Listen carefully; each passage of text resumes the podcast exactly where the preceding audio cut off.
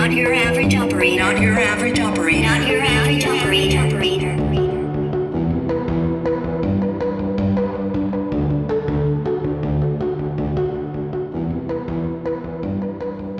Welcome back to another episode of Not Your Average Operator with me, Paul Mel McFadden. And I've got my boys. There's both of them have joined us again. We've got Tierra Raf. How you doing there, man? Oh, I'm doing good. Just hanging out with my boys, like you said. Just chewing the old fat, having some banter. That is what we're doing. The best Trying thing see- about the best thing about where you are right now, inside your cupboard, is that we can see your two posters you got stuck on the wall. Yeah, he- one. he's not Wonder hanging out with his boys. He's hanging out with uh, two very special people. Who are they, Raph? Uh, one of them is straight up trailer park uh, trash. Um, she was in a couple movies. I don't even know. I, honestly, I know what movie it is, but I never saw it, so I probably won't go too uh, far into those details. And then the one out my right, um, let's just say she's wonderful, Mm. and uh, I love her very much.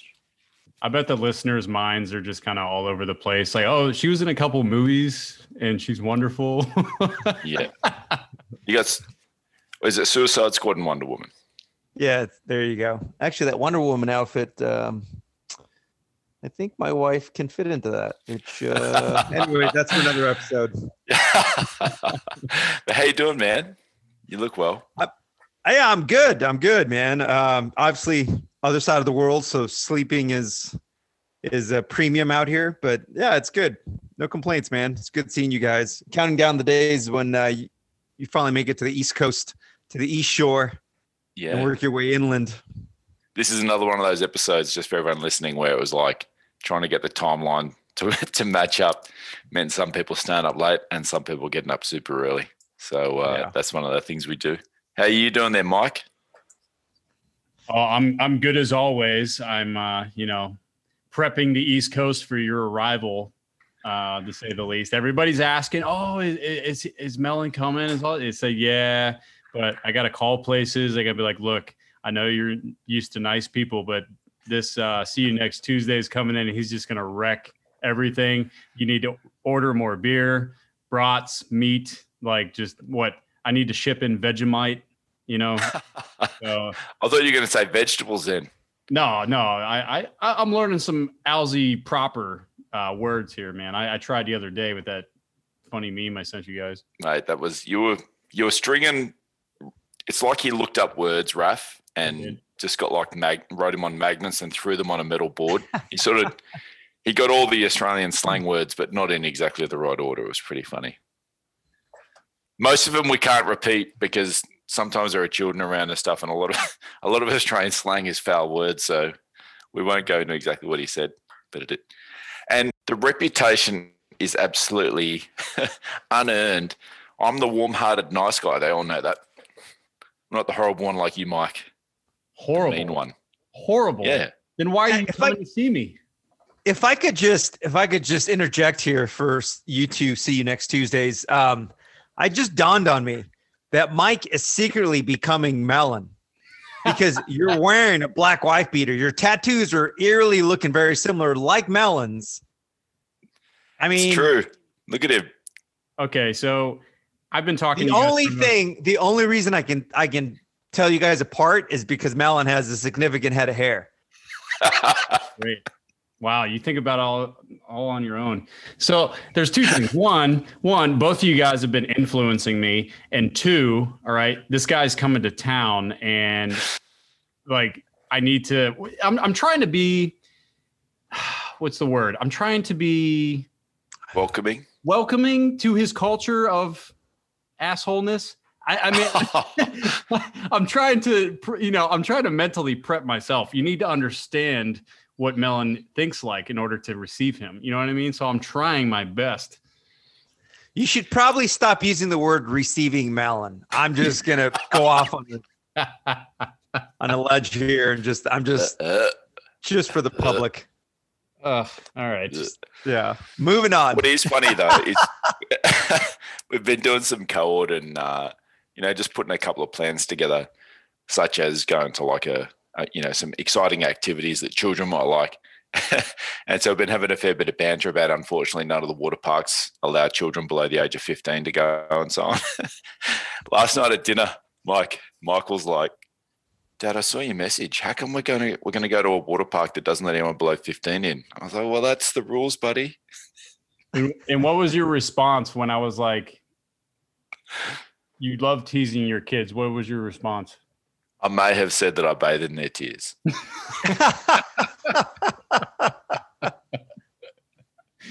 Oh, I'm sort of like I'm sort of like AT and T. You know, I'm not happy until they're not happy.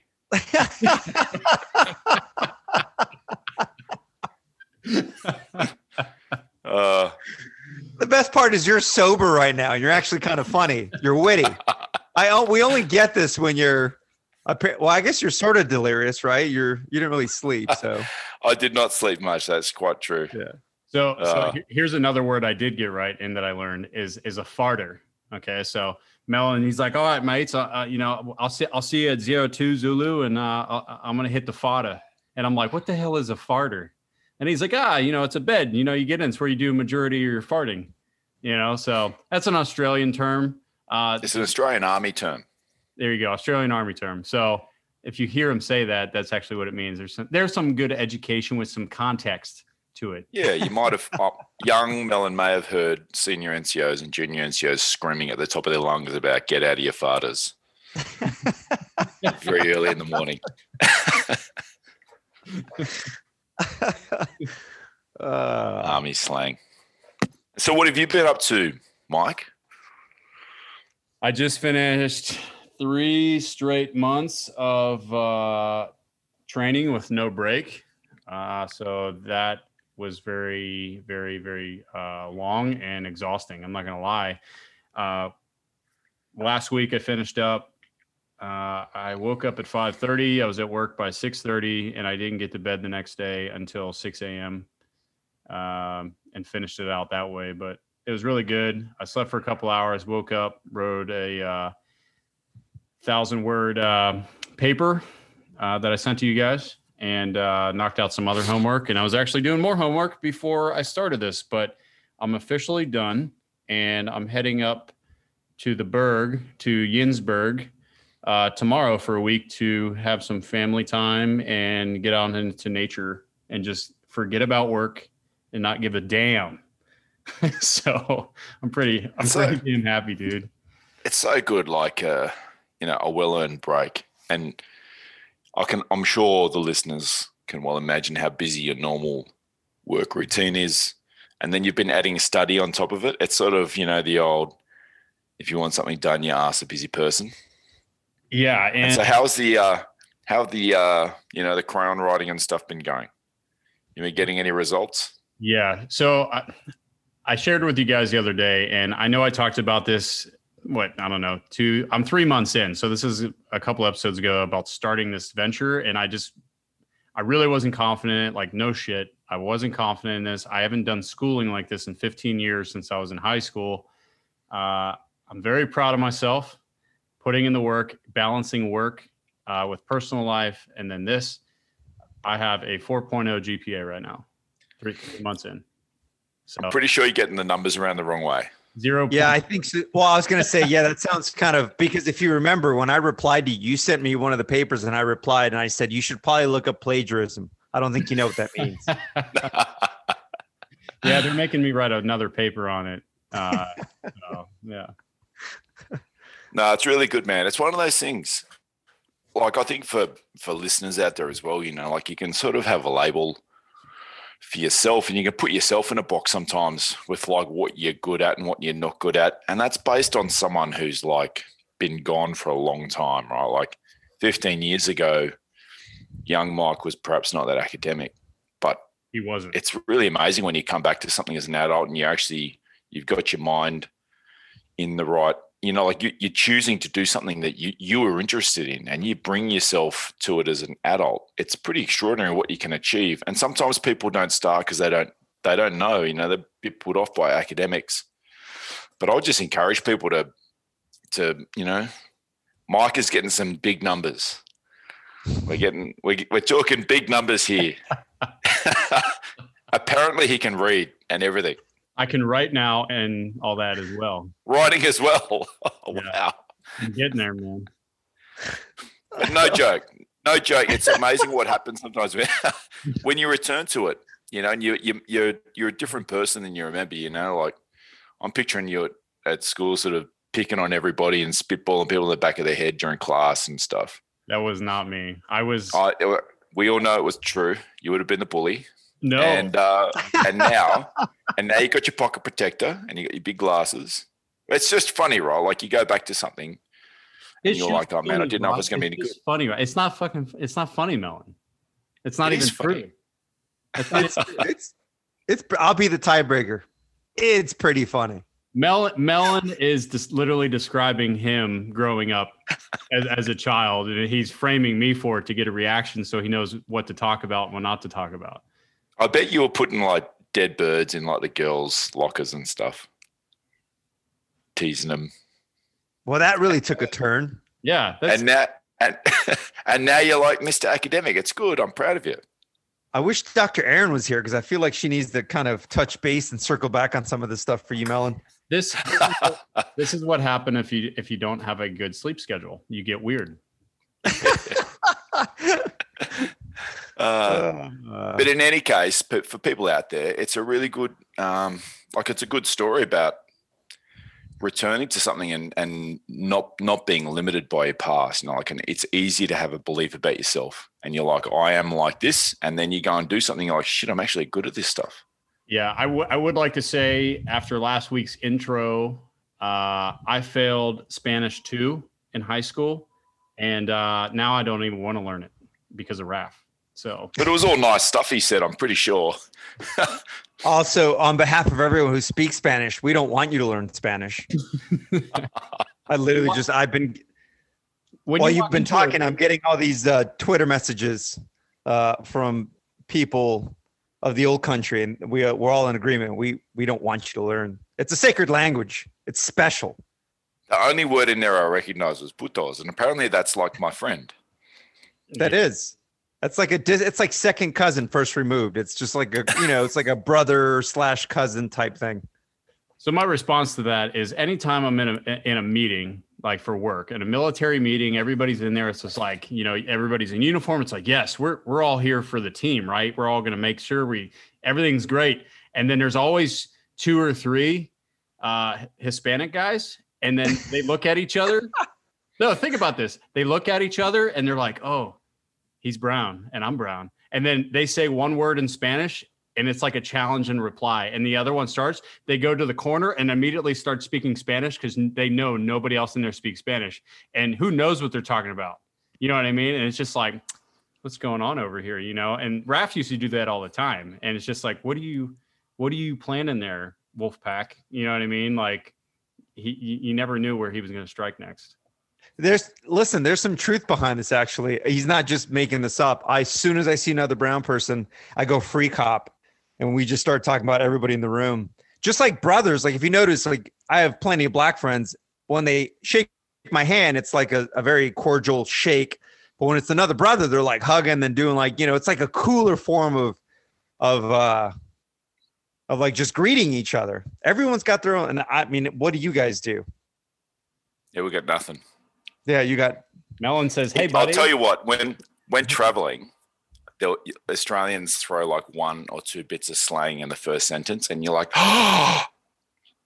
And then, yeah, we do the same thing. Melon If you find "Hey, an buddy." Australian, say that again, Mike. Melon just comes in and he goes, Hey buddy.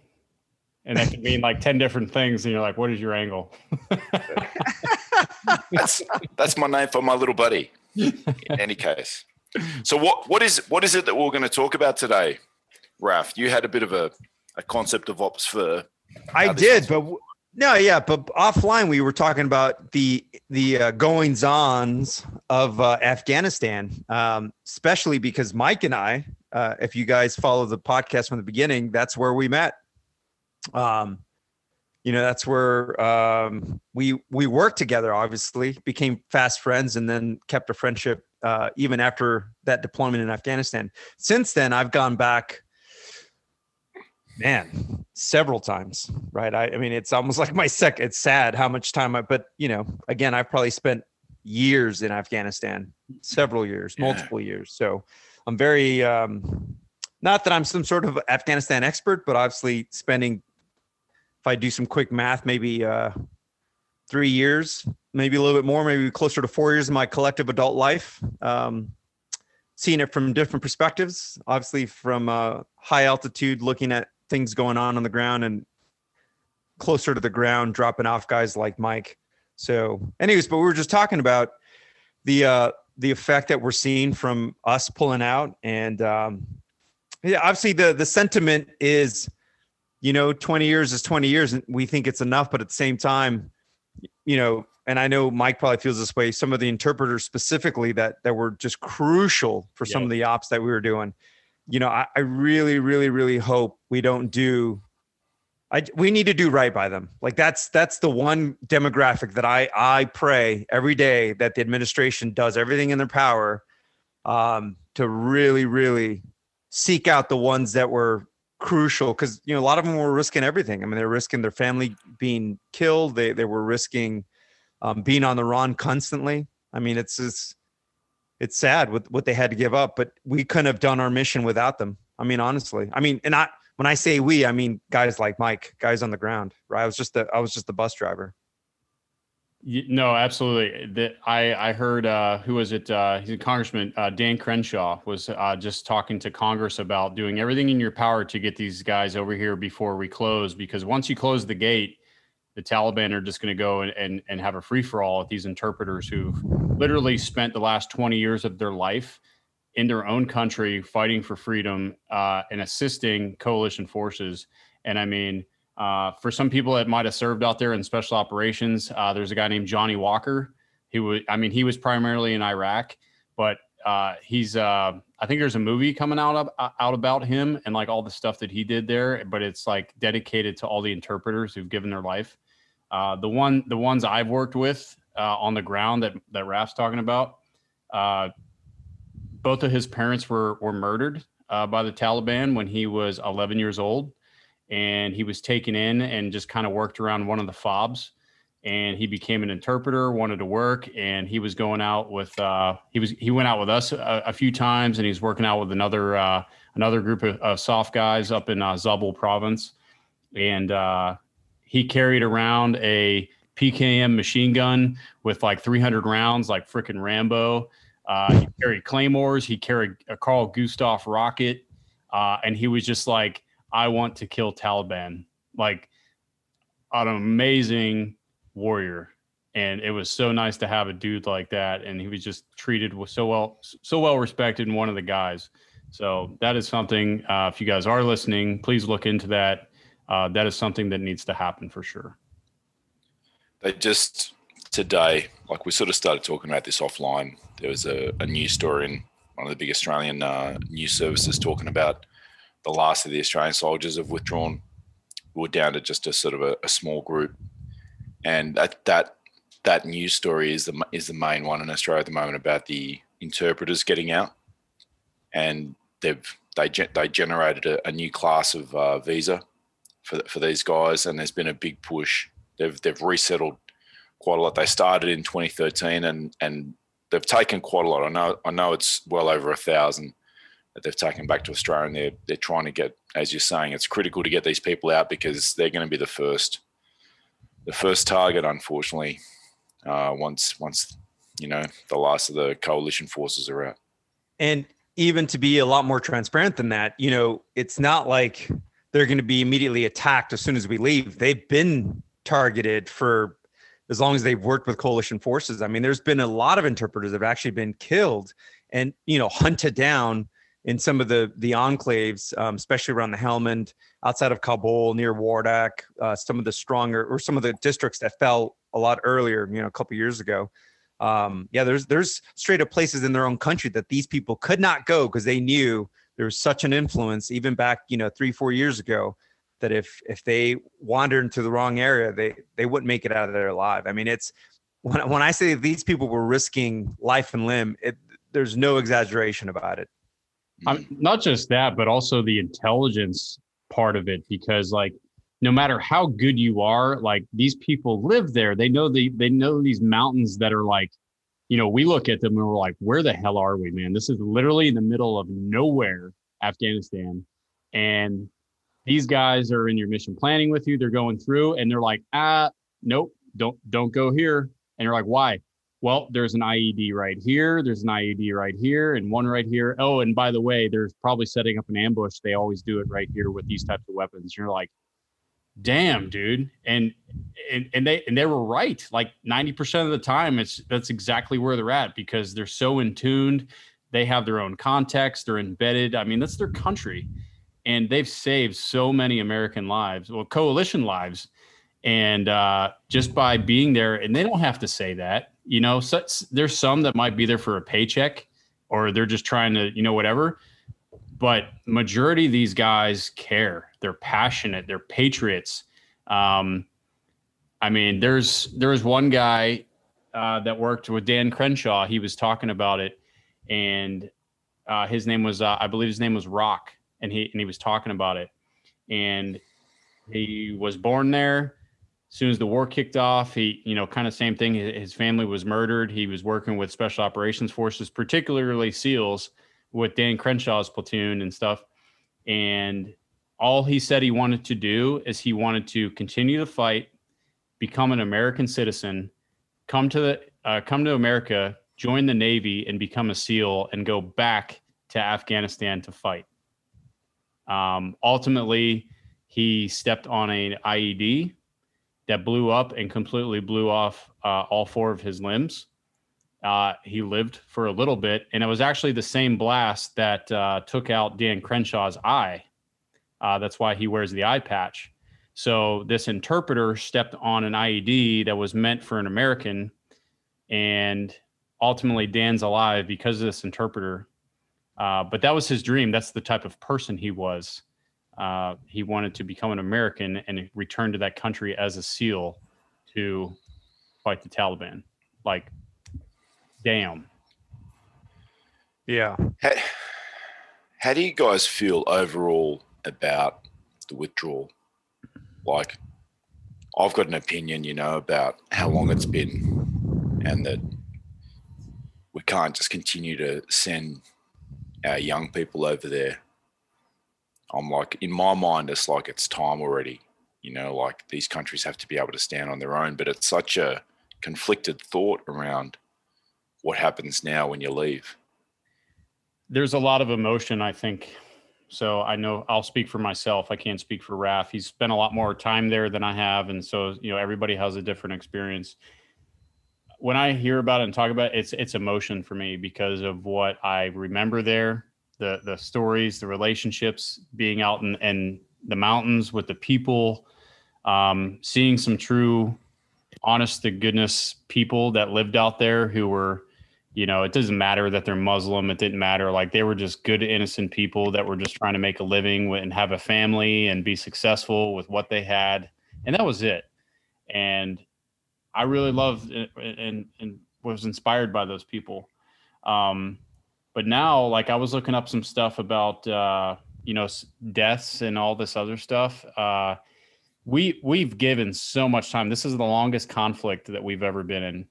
And we've built their their military. And i have to agree with you. It is time it's been time for us to hand it over and them to take the lead. And that's been that's been the main part. And raf you could attest to this is for the last couple years uh, i would say eight eight years, every 10 years, everything ha- has to be bilateral. So guys aren't going out like Americans, at least. We're not going out on our own. You're out with a partner force, which is the, you know, the PRC or the commandos or somebody else that's attached, and they have to be a certain distance ahead of you. I think it's what, like 2,000 meters. Uh, they have to yeah. be 2,000 meters in front of you and we're in the back just on the radio going hey i think you should do this. Hey you should go over here you know sort of thing. So we're kind of not in direct combat uh, but we're letting them take the lead literally on almost every uh, operation. So how long can we do that for? I think we've done it for a long time but do I still think that we should be there as a very small advising force? Absolutely, because the Taliban is already retaking a lot of territory. Um, and logistically and all that stuff, like there's only so much the commandos and, and the Afghan army can do. Um, so I still think we need to maintain a advisor footprint, just like we are in Korea, just like we are in multiple other places. Like it is a concern for the region, and I th- I think we should still maintain a special operations footprint there. Uh, yeah, I completely agree uh, with you, Mike. Um, the only thing I would add to that is that they're, you know, unfortunately, the one thing that they haven't been able to do independently, you know, just with themselves is uh, provide the air assets. We, you know, we've always provided. I mean, we've trained Afghan pilots. You know, they've got rotary pilots. They have fixed wing pilots, but obviously their capability. I mean, it's a, it's fair, fairly infantile. And I don't mean like they're like infants. I mean, it's just it's such a young force versus the American force, which has had multiple wars, multiple experience, some of the best trained aviators in the world um, so they've predominantly been kind of dependent on American or coalition assets in that regard for ISR, for TAC, you know, for just cargo movement, all that sort of stuff. And so I think we we did, or collectively, I think strategically, we did really poorly to to make them more independent in that regard, because there are strategic services that we were providing that are kind of going away with the pullout, and that has hurt them severely. Um, just like I said, uh, just the air piece alone has been kind of a significant piece of why the Afghan, like the Afghan forces, the federal forces eh, are are better equipped, better trained. Eh, well, I guess that's relative, but there's there's more number right of guys in uniform than there are the Taliban, supposedly. Um, but I think where where they've where they've really been struggling is you know the supply lines have been stretched out uh, we can go into the fact that the government is just extremely corrupt it's just it's part of the culture it's rife and until you uproot corruption which is damn near next impossible you're just never going to get rid of that so uh, there's all these key components but the fact that they just have been able to independently provide their own air service you know attack service isr rotary all that stuff we know that once every because I don't know if a lot of people know this. Most maintenance, most um, and even some level of of uh, training is all done by contractors, uh, coalition, American, whatever expat contractor. So once all these people leave, it's completely on the Afghans, and we know it's going to come to a screeching halt because they're again maintainers are all contractors, are all expats.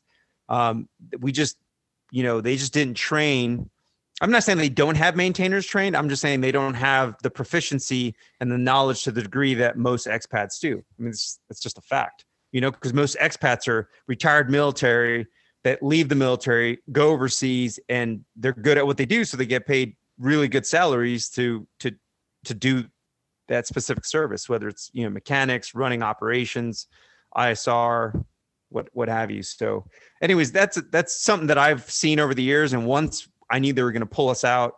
Um, I knew that that was those are going to be um, friction points, and they're already showing their face. I mean, it just I've read an article literally saying those exact things. How you know collectively the coalition forces failed the Afghans by not preparing them to be able to be independently providing their own air service because it's always come from us. It's always come from us and now we're we're taking one of the most crucial parts of of their ability to attack the Taliban. I mean, that's that's what that's what they held over the Taliban, right? But now they don't have that air superiority. Right. So that's something I'm actually learning about uh, in a class that I'm taking right now of like joint inter joint inter service, interagency, multinational, uh, all this coordination. So it's not just DoD there; it's Department of State, it's interagencies, it's USAID, it's uh, you know NGOs, IGOs, like in you know all this stuff coming out, um, and it was basically talking about Afghanistan and like kind of the kind of the failure of everybody kind of having their own opinion on like this is how we do it and not coming to an agreement. So like DOD and DOS is going to be, you know, they're like, well, we think it should be a military uh, withdrawal with this, this, and this, and DOS is like, nah, it should be this way, and diplomacy, and they have their own government, and this, that, whatever. And it was just kind of like gray, so much gray, and there wasn't any full agreements, and it, and it's that's kind of what's making this withdrawal plan kind of shoddy um, because of it. But um, I, I, I did look up some numbers just to give some uh, you know some information from from the DoD, and this is from October of 2001 to April of 2021. Uh, this is estimates, obviously. Uh, war has directly claimed 241,000 lives uh, within Afghanistan and Pakistan. Uh, they estimate 71,300 civilians, uh, 47,200 from Afghanistan, and 24,100 in Pakistan. U.S. Uh, and NATO allies, uh, roughly 3,600. Uh, actually, I'll say the number 3,586. everyone counts. Um, 20, 2,442 of those were U.S. military, 1,144 were Allied troops. Um, national military and police, so Afghan, 78,300. Uh, some in Afghanistan, uh, some in Pakistan. And then uh, they estimated 84,100 opposition fighters, uh, 51,000 of those in Afghanistan, 33,000 of those in Pakistan. So just just to throw out some numbers about the loss of life and what's taken place. And uh, I mean, look at the total number of how many of opposition fighters have been taken out, and then the number of U.S. coalition forces. I mean, to, it's still it's still a lot. But if you look at past wars and stuff, uh, that's something else I was looking at. Just how advanced we've become, and you know, technology has helped with warfare and all this other stuff, and medicine, medical field, and everything else. But yeah, those are the numbers as of as of April 2021. 20 years, you know, it's such a long time. Like we all remember where we were. I remember what I was doing. My mates deploying right at the start. You just think at some point it has to end, you know, the commitment. And at some point they have to be able to sustain and carry on as they're going to do it, you know. Like you can't be in every place. Yeah. But it is a is a very difficult tightrope to walk and uncertainty around what's going to unfold in the future obviously is going to you know no one really knows. Yeah there's also strategic importance to afghanistan. I mean obviously we want to see them succeed but people need to understand it borders with iran. And i'll, I'll leave that for what it's worth. You can make the assessments that you want out of that. Um, so there's a reason certain pressures in that part of the world didn't want us there, right? Physically, it just wasn't a good position for the US to be so close to some of its quote unquote, you know, nemesis. Right. And and to give some uh, you know, some basic info, you know, I mean you could look up articles on this, you know, there's nothing secret about it is uh, you know, our current fight with you know, we'll call it the, the GPC as it's known on the global power competition. So, um, you know, you have Russia, China, Iran, North Korea, all these other, you know, these countries. Um, they're all in competition with us about, you know, presence and access and stuff like that. So when you hear about forces that are overseas and we're like, I never knew we had forces there. Like, what are we doing there? You know, all this random stuff. And and again, you could look this up as far as policy and foreign policy and really dig into it. Um, is we are in certain places to build relationships with these people and ultimately we want to be their allies we want to bring them in and do stuff and be like hey we want to help you out give you security teach you how to do this do this you know again it's a joint environment so you have you know ngos coming in teaching them how to farm better their country and everything the World Bank, USAID, like I said. Um, but also, too, it gives us what's called access and placement. So if you have a friend down the street and you want to get close to the other friend that's you don't like, uh, and you want to get closer, well, I'm going to make friends with him so I could go in his house and look at you with a telescope instead of being, you know, 100 miles away, you know, sort of stuff. So everything has strategery You know, I know it's one of the best words. Everybody has strategery about what's going on, but there's always there's always uh, some reason to do that, and Afghanistan is one of those places. Yeah. Absolutely. So, anyways, I think this is a good segue though for what we actually wanted to really talk about. We just wanted to touch on Afghanistan because it's on the news. Um, obviously, it's affected both of our lives. That's how we came together. I mean, that's how Mike and I crossed paths. You know, working overseas. So um, we just figured we we talk about it because we spoke about it a little bit offline. But yeah, uh, for this episode, we really wanted to just do a quick jaunt on, um, you know, obviously the last episode if you're following in sequence we talked about uh, our feelings on how specifically we feel like some of the problems on in our society are happening because men aren't standing up. You know strong men and women aren't standing up and doing the right thing. And so we wanted to just kind of introspectively look at what we've done in our past and kind of bringing up resurfacing uh, moments where i failed to do the right thing and that had a deep rooted um, effect on me. Like maybe not physically maybe it was more psychologically but it to the point where i still think about it and i'm still kind of almost disappointed in myself. So I, i'll share mine. My you know one of the and i might have already told you the story offline. So i've got you know five siblings uh a younger brother and three sisters. And uh the middle sister her name is mariela. She's well she's older but she was held back a year. So I think we were, I was a freshman, which would have made her a sophomore.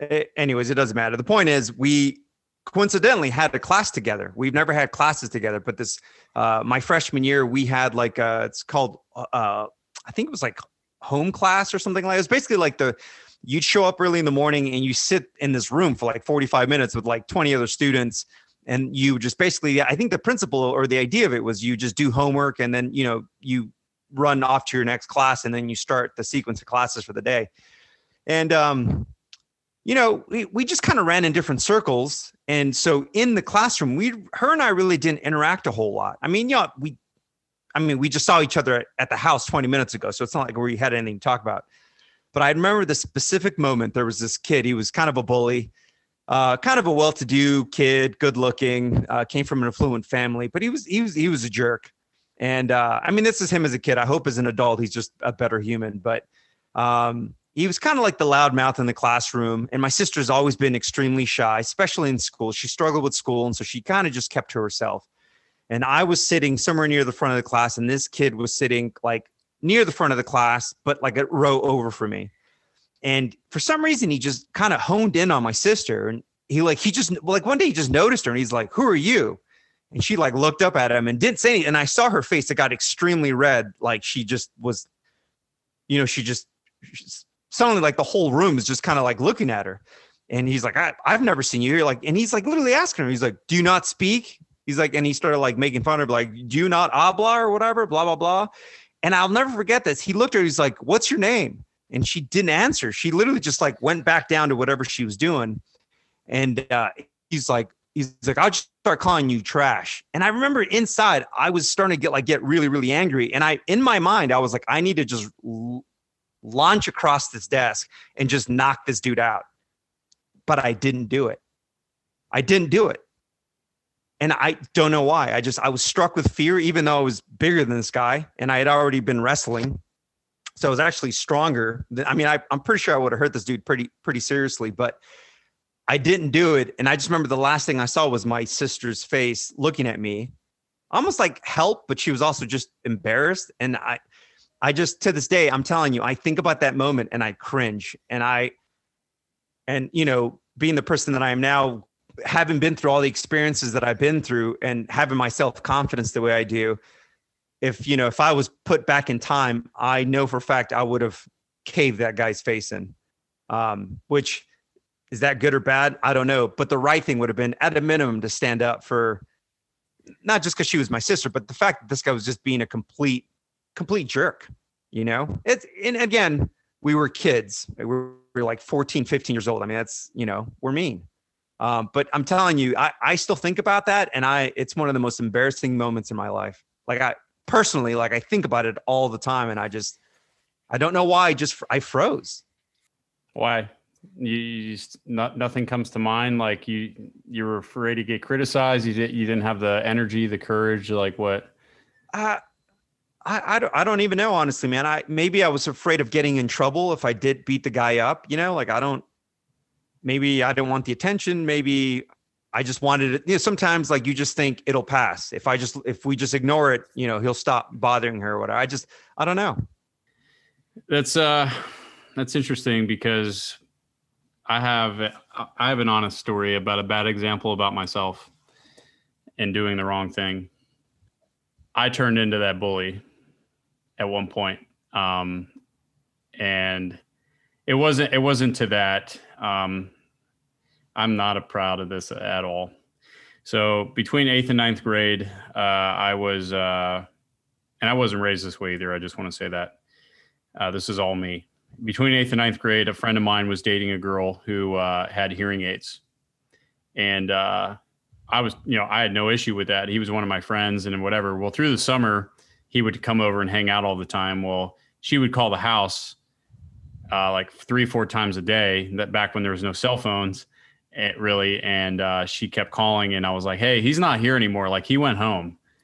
And this went on for like two months uh, throughout the summer. And it was just my parents would pick up the phone and like he doesn't live here. Like stop calling at all hours of the day and night like she called like one two in the morning and be like i know he's there. Like you need to put him on the phone. And like my parents were getting so mad. And i started school. I went in and it was like for two weeks uh, there was this these two tables of uh, of kids, and every time she'd walk by, they'd all like make this high pitched noise, like beep type thing, and it was like messing with her hearing aids, and you could see her like making a face, and it, but they were all they thought it was funny.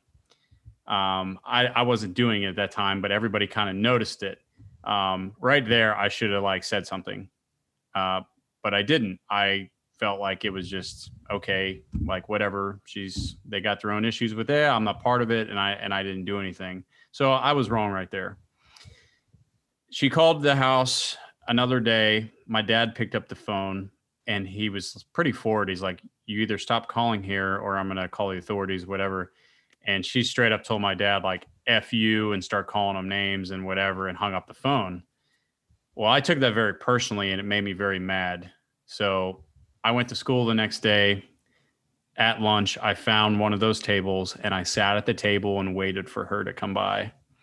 And when she did, I said one time, I was like, beep, and I was part of it.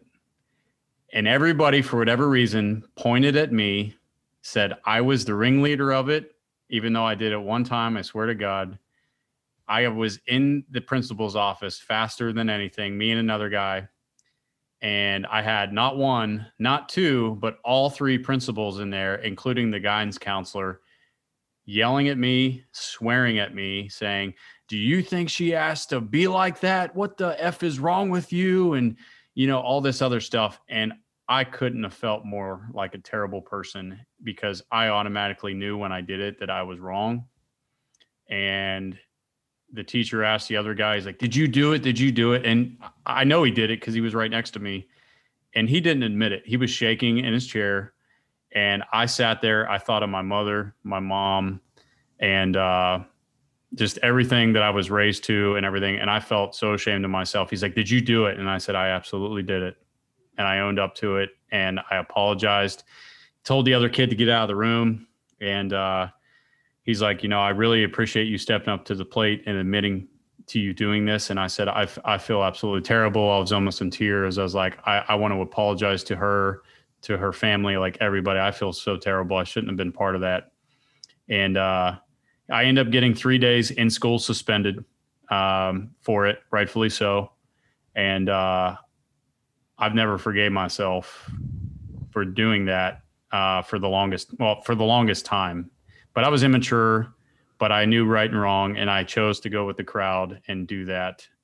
And uh, till this day, uh, kind of flipping it around, one of the things that, no question, I will intervene is on special needs children, children, and also the elderly.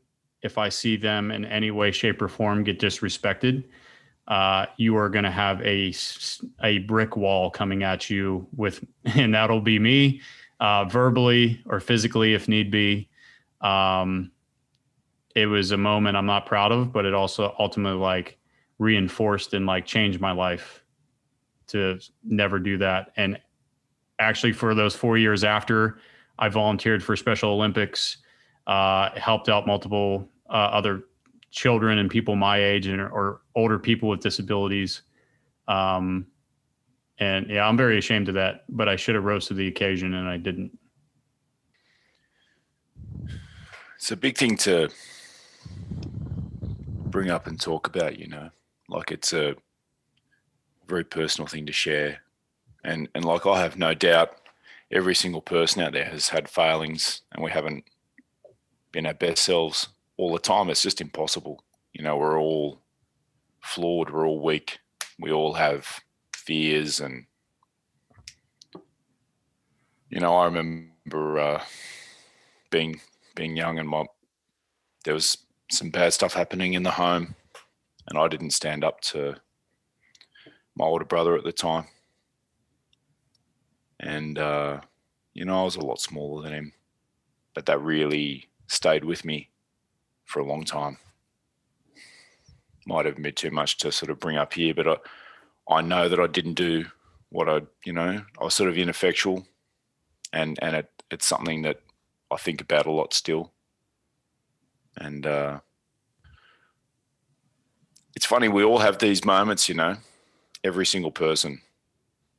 Oh You know, yeah, I- I- absolutely. I, I can picture that classroom, Raf, you know, and, and having that moment. You're you're a kid, you know, you're thinking about a kid and you're thinking about it as an adult.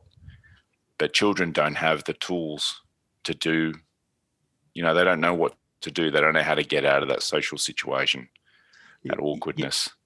and uh, and this just popped in my head because Mike asked me, he's like, um, you know, what was it? What was it that kept me there frozen? And I actually I know the answer. It just popped in my head.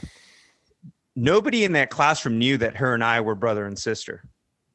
And I think I remember, like, I think the thought I had was like, I'm just gonna keep it that way, right? Like, I didn't want to get involved because then they would all know that we're related and somehow I, I don't know. I just thought I was gonna get thrusted into that to that thing. And yeah i'm like to this day i just like it's hard for me to forgive myself even you know again because i've grown into the person that i have and or that i that i've become. And the person that i am today would absolutely not stand for that you know? Like i said i would literally just i would bash that dude's face in.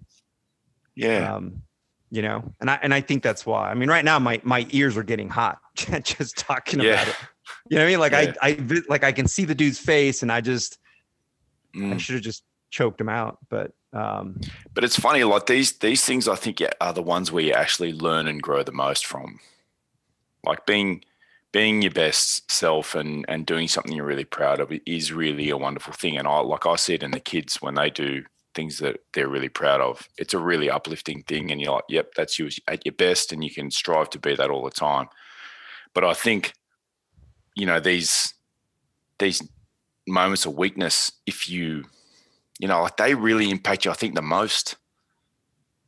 You know, like my one was again standing up to a, to a, a physically bigger person who was doing the wrong thing, and I didn't do it for a long time. I was not able to do it, and scared, and eventually overcame that. And I'd say that the three of us probably in these protector roles that we sort of have grown into. Like there's a reason we've grown into this, and it's from failing and seeing that you're you- you're not doing what you, you're not doing everything you could, or you've let yourself down, or there's an opportunity that's passed, and you sort of dwell on it. And you're like, man, I freaking could have done something there, or I could have done that better. yeah, uh, j- just like you, Melon. I mean, I get I, I with such detail, I can see his lips moving. You go at telling her, he's like, "Well, your name is garbage," and I'm just, you know, just on fire. But then the other side of this, that same year, that freshman year, um, you know, there was a lot of hazing going on from seniors.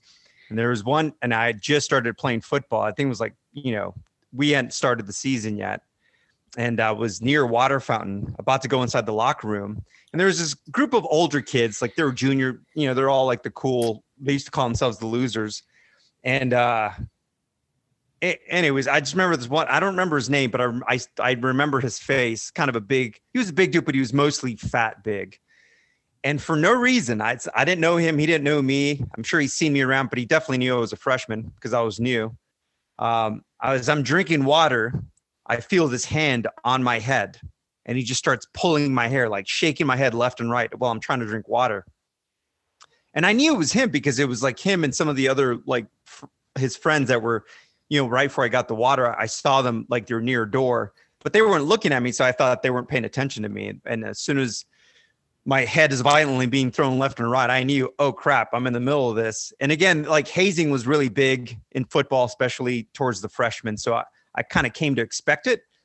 But um, it was, but this was more like just a vicious attack. Like it wasn't even usually when they hazed us, it was like some of the stuff was kind of funny, you know, I, like they'd give you wedgies or it's just I don't know. You there at least you get a laugh out of it.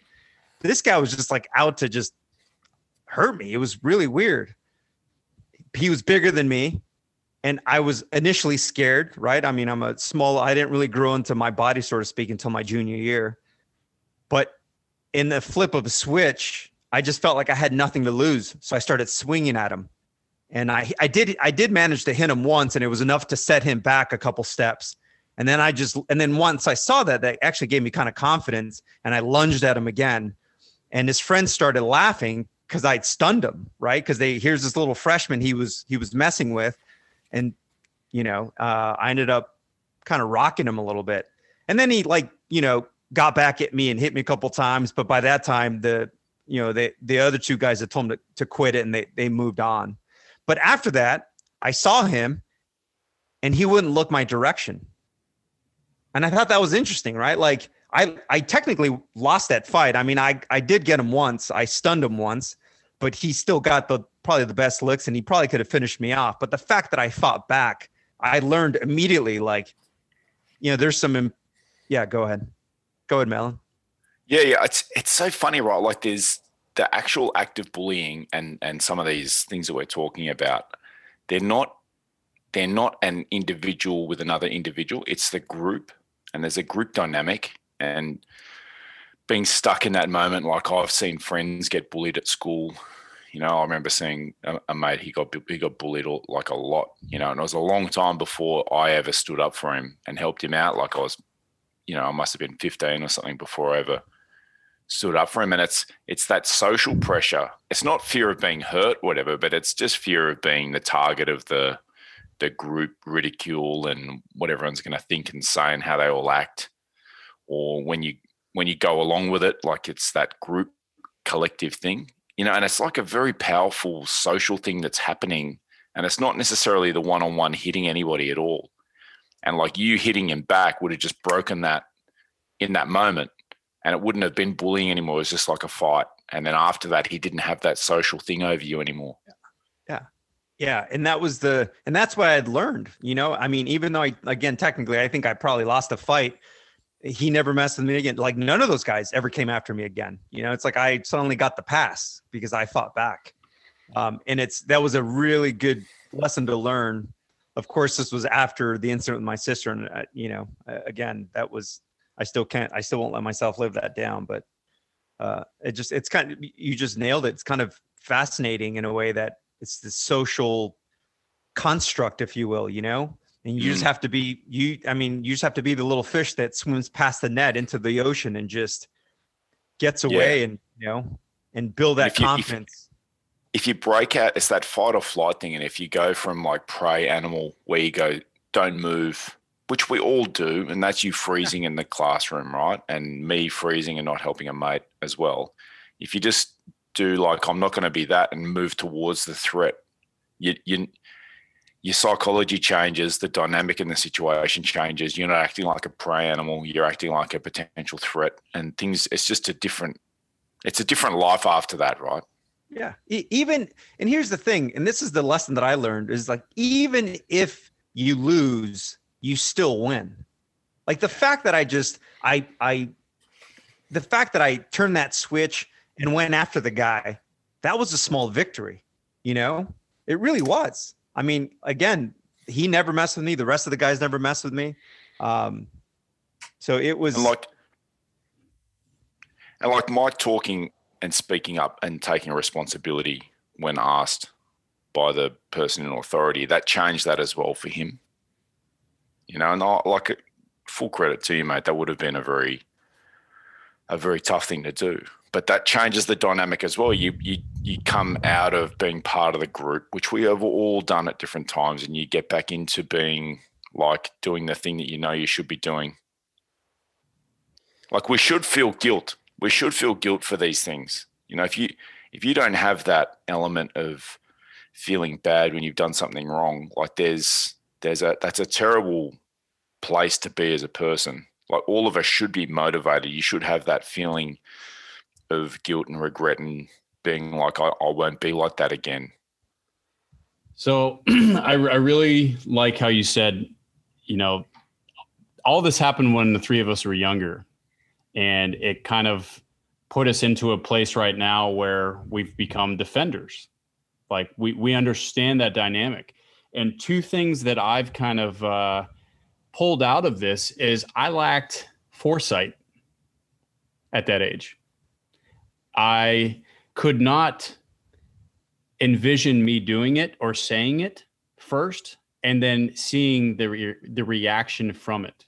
And then i could already kind of guess i'm going to feel like total shit if i do this. I'm not going to do it i'm not going to say it. You know what i mean? I didn't have the foresight back then. I didn't have that ability. That came with time and experience and understanding and seeing more examples around me and be like oh man now i can kind of collect that and put that into the bank and uh, you know and remember what this is going to be like you know and being able to apply it. And again that's a choice to apply it or you can just keep doing what you're doing. So i think a lesson out of that is developing foresight two with you raf is a quote that i thought about from edmund burke and it's it's it's pretty popular but you know it, it's popped in my head when you were talking about i didn't want to do anything but it's uh, the only thing necessary for the triumph of evil is for good men to do nothing. And I think that's very prevalent today because I think when you see evil being done or something being bad, what you see it on Facebook. Why? Because people rather be on their phone recording it, talking about it on Facebook Live or something else rather than intervening and saying, stop it. This is wrong. Like, no blind loyalty, no political affiliation, nothing. But looking at it from a human perspective, this is wrong and you shouldn't do it and intervene. Um, that to me is big. And the last thing I kind of want to say about this is you're listening to us talk about three experiences that happen as uh, in our childhood. Go back and listen to this and replay that and imagine we're talking about us as adults and everything still applies just because we're talking about our child, childhood and some of these examples does not change the fact that us as adults as a society that none of this means anything anymore. Like it all applies and then some. So when you sit there and you go through daily life and we're having interactions with other people when you see wrong uh, when you hear wrong whatever it might be what is your reaction to it? That is ultimately what you can control. You can't control what happens around you all the time but you can control your reaction and your response to it. And like melon said the fight or flight which one are you capable of doing? And you have to be honest with yourself. If you're a person that says i constantly uh, flight if you constantly run from adversity or run from tough situations um, maybe reevaluate reevaluate yourself. Raf just literally admitted like man i know the answer now why is because i didn't want to be affiliated and be brought down because nobody liked my sister or you know whatever. And he just realized that. He just found his answer so maybe go out and find your answer you know if your first thing's to fight all the time maybe that's not all the, always the answer. Maybe you're actually the bully in the situation. And you can absolutely be a bully as an adult in the workspace, uh, in a team, whatever. And nobody wants to be around you. So I would challenge you guys to evaluate yourself, think about where you fall in there, and uh, do some thinking, like the three of us just did. I think knowing that it's a social situation that's occurring, there's a dynamic. Just one person speaking up can just disrupt the whole thing. Like the one person saying from the sideline, like, stop what you're doing, just disrupts the situation. And I think in nearly every situation, it's going to interrupt what's occurring there and it'll break that pattern. Raf? You know, I think the most powerful image of what you just said that can be illustrated is that guy in China in Tiananmen Square and Oh. uh right where he's standing in front of that that line of tanks. I literally just as soon as you said that, I, I pictured that guy going, dude, one man stood in front of a column of tanks because they had just what they they'd killed reportedly they'd killed a couple hundred students and civilians, but they think the number was much larger and it was his single singular that single uh, action by him actually stopped the advance of the tanks Yeah, that's an extraordinary image to finish with, I think. yeah Wow. All right. So a bit of banter in the beginning. a discussion about a you know an ending that's occurring in a part of the world that's been very important, certainly to Mike and Raf. And you know, I've observed. I've never deployed to that area. I was all my deployments were uh, in Iraq, and then a discussion about personal failings and in in in a matter of personal courage and how that's influenced us and I'm sure everyone out there has had a situation where they've failed to be all that they could. And, you know, I really hope that all of us are able to reflect on those moments and, you know, be that bigger person, be that stronger person, be that wiser person. Because as as Mike was saying, the the hurt occurs later for years in these times when you fail. You know, by not speaking up, it can be a source of regret. And hopefully it can turn into a, a positive motivation. In any case, uh, that's probably a good place to wind up. So from the three of us to all of you guys out there, stay stay safe. You know, reach out to people in your network you perhaps haven't spoken to for a little while, and uh, let people know you you're concerned and you know you know uh, what they've gone through, or just reach out, say hi to someone you haven't said hi to for a while. We'll see you next week.